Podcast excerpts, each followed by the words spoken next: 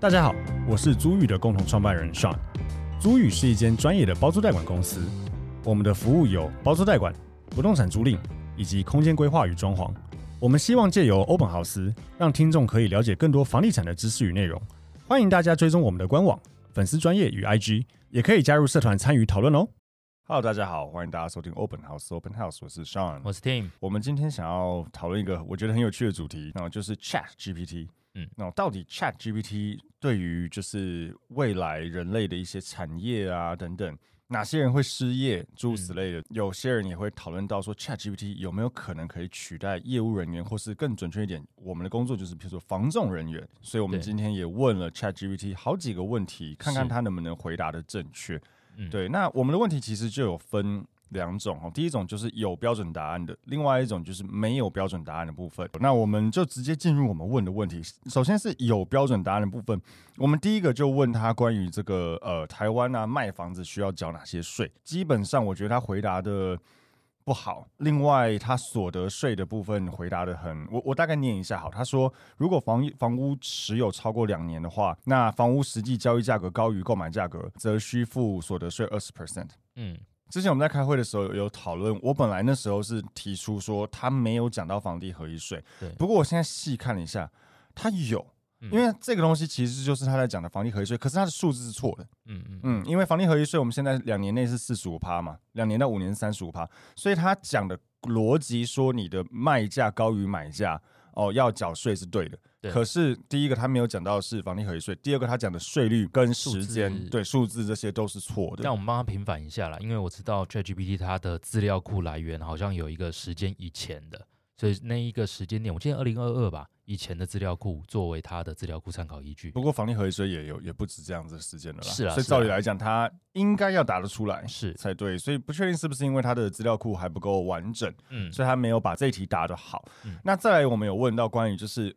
如果升息一码，对房贷一千万的人来讲会有什么影响？那当下 ChatGPT 是没有办法答得非常好。那后来我有在修正了我的问题，我跟他讲得更明确。我在台湾贷款呃一千万，那如果用利率一点三五来去算的话，那我每个月要支付的贷款是多少？然后如果升息一码，每个月对我的影响会是多少？那我的贷款期限是三十年。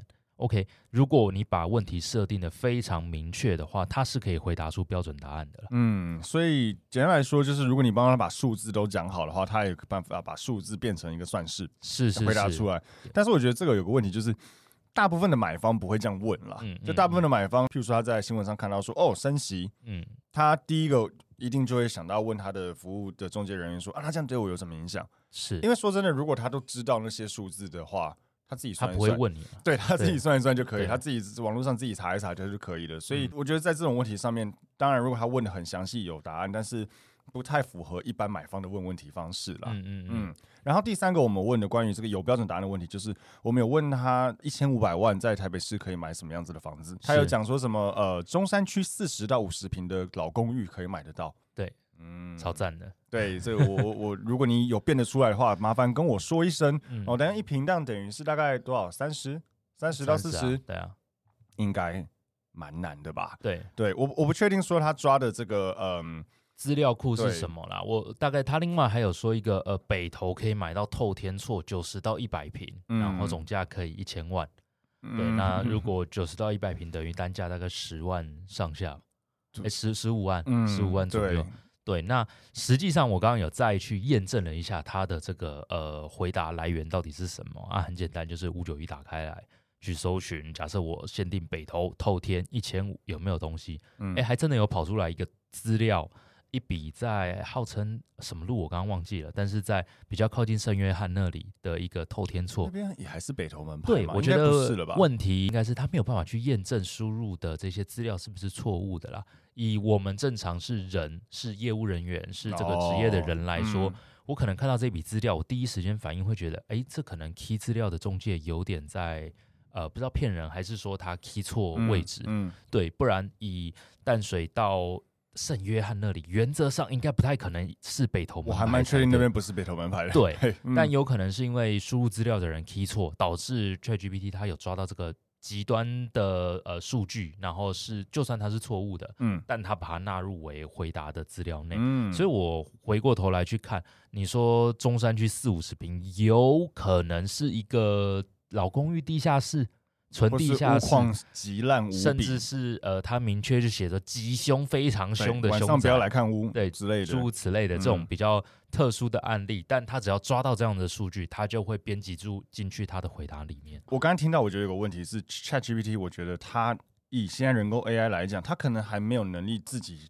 自发性的提出质疑，对对对对，就譬如说他自己在收资料的时候，他会提出质疑说，嗯，这个数据是偏移呃其他大部分的数据，因为人类会嘛。我看到圣约翰那边写北投，我立刻就觉得，嗯，这个有问题，有问题。对，可是 ChatGPT 可能不会，他不会提出质疑。所以我刚才在想说，假如有一天我问。ChatGPT 这个问题说一千五百万可在台北市买什么房子的时候，然后他用有点戏谑的口吻回答我们说什么一千五百万这个预算，我觉得哈，你可能要不要去看新北市？说真的，我觉得台北市房价真的是太贵了，这真的是呃你们年轻世代的一个很可怜的问题。假设他回答是这种，我就觉得有点恐怖了，就他已经开始有自主思维的能力了，这样子，嗯。嗯所以以这种有标准答案的内容的话，我觉得会需要重复的去跟他呃对谈，嗯，你才可以得出你需要的资讯啊。那再来就是进入比较有趣的地方了，就是非标准答案型的问题。嗯、我们就问他说：“诶，如果我想买房子，我要怎么让屋主降价？或是说，如果我是个房仲，然后我的屋主他呃想要卖很高的价格，或是他有很多对于房地产一些不正确的观念，我要怎么去教导他？”对。基本上我也不一一赘述，可是他回答的问题，他他回答的答案都比较广泛、空泛一点。对，没有办法用这样的方式去跟屋主沟通。呃，这边我也想跟听众也分享一下，就是房仲其实他在做的事情，嗯、我我我一直都不觉得他在卖房子。对，卖房子我觉得比较像代销来做事。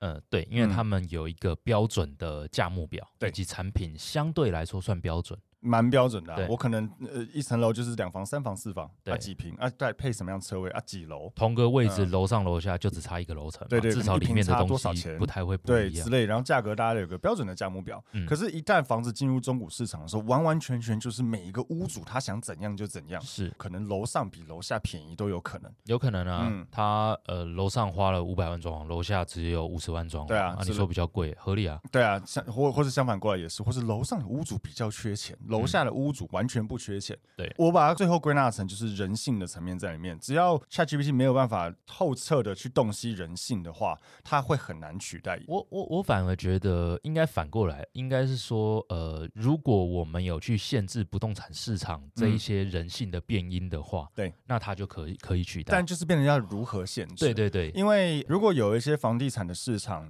举例来讲，像大家可能会讲日本或哪里，就是它没有一个杀价文化，对，它有一个很理性的。买卖房子的文化的话，行情就在那里。买方看到这边一平五十万，他就想说：“OK，反正这边行情就就多少吧，那我就买多少。嗯”或相反过来，屋主看到这边一平五十万，觉得哦，好，那这边行情五十万，那我也卖五十万。如果大家都这么理性的话，哈。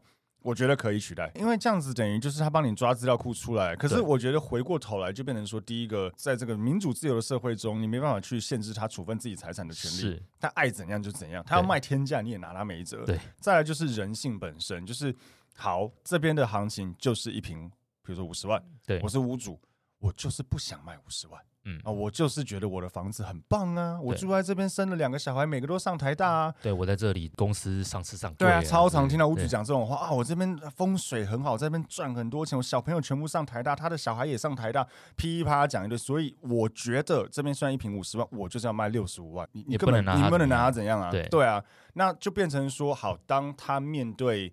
AI 的时候讲这样的话的时候，AI 要怎么去克服这件事情？没有办法，我觉得没办法克服。对我，我以前的做中介的时候，第一个店长跟我说，所有屋主啊，他不会觉得自己的价格开得贵，嗯，对吧？因为他们都是主观去设定这个价格的。对，他永远都是觉得中介不够努力，然后中介你必须要做完所有他觉得应该做的事情。全部都做完，你辛苦度都跟他做完一轮了之后，再回过头来跟他讲说，但是真的没有人出得到，他才会认知到说，哦，他要的价格可能偏高。对，嗯，但是人工智慧不太可能去做到这些所谓的辛苦度了。这一定要是人去做这些事情，对，屋主才会有感。对，我觉得要看人工智慧能够发展到哪里去。嗯、以现阶段来讲，我也可以分享一下，其实中介常常在做的事情就在瞧事情。对，那因为我觉得人类真的是感性动物，对，它不是理性。嗯、如果人类全部都理性的话，那很多事情、很多职业也就真的都很多事情会变得很简单。对，处理纠纷的时候，哎呀，这个东西法律规定你就是要这样做，哦人对方就说哦好，对，看有这么好的话，那律师啦、调解委员会、各种业务人员，对啊，都不需要啦，反正人家都乖乖的照一一个都不用打官司，对，这大家都照一个规则去做事情的话，但就不是。嗯、大部分我们在处理纠纷的时候，其实就是情绪。一个感觉，所以常常讲说什么先处理情绪再处理问题，对，这是一有就是很常见的一个说法，就是因为。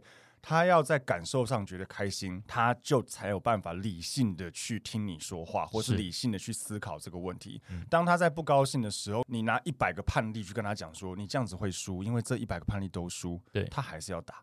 对我，我举例来说好了，我们过往也应该一定有听过，就是价格出到了，但纯粹就是呃屋主不喜欢这个买方，不卖就是不卖。对啊，而且而且再来就是呃回到中介在做的事情。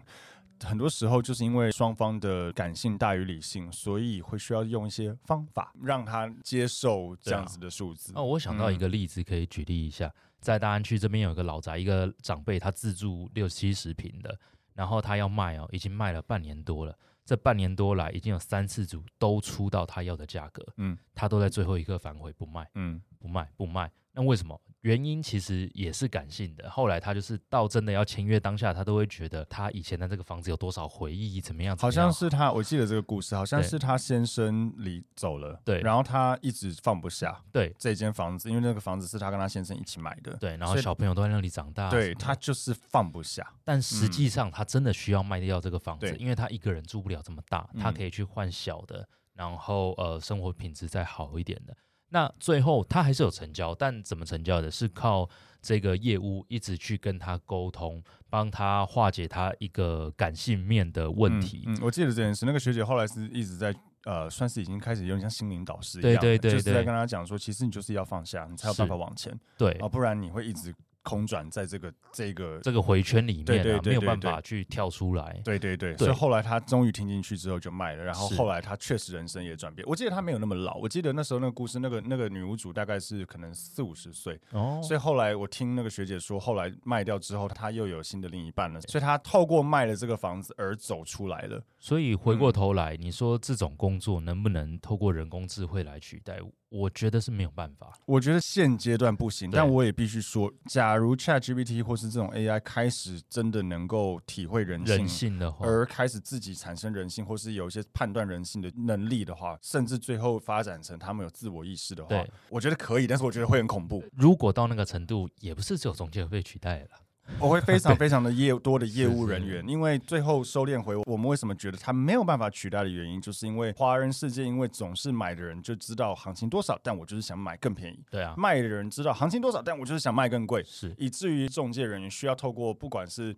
柔性劝说、感性的呃诉求，或是大家讨厌的业务动作，诸如此类，就是让大家要买的开心。对，就是见面谈嘛，大家分两个房间啊，在中间到底在干嘛？不知道，但最后出来价格双方就是满意的。中间发生什么事，没有人知道。类似这种的方式，才能够让双方都买到一个满意的价格，或是卖到的满意的价格。是对，他是要克服人性这一块。中介其实都在做人性的事情，你要知道对方在想什么。当你讲出什么话的时候，他会有什么反应？脑海中你已经可以沙盘推演，说你要。怎么去跟大家讲？而且你还要去了解这个人个性跟那个人的个性不一样，不一样，要怎么用不同的方式沟通？对对对对对，这个我觉得现在用 AI 是几乎没没办法的。所以我们最后其实也有问 ChatGPT 说：“你觉得你自己能取代房仲吗？”嗯，然后他的回答是否定的。哦，嗯，他说他觉得我可以为客户提供市场调查分析啊、定价建议啊、营销策略、谈判技巧等等，但涉及于人类之间互动和情感交流时。我并不像人类一样可以提供同样水平的专业服务或是感性的建议。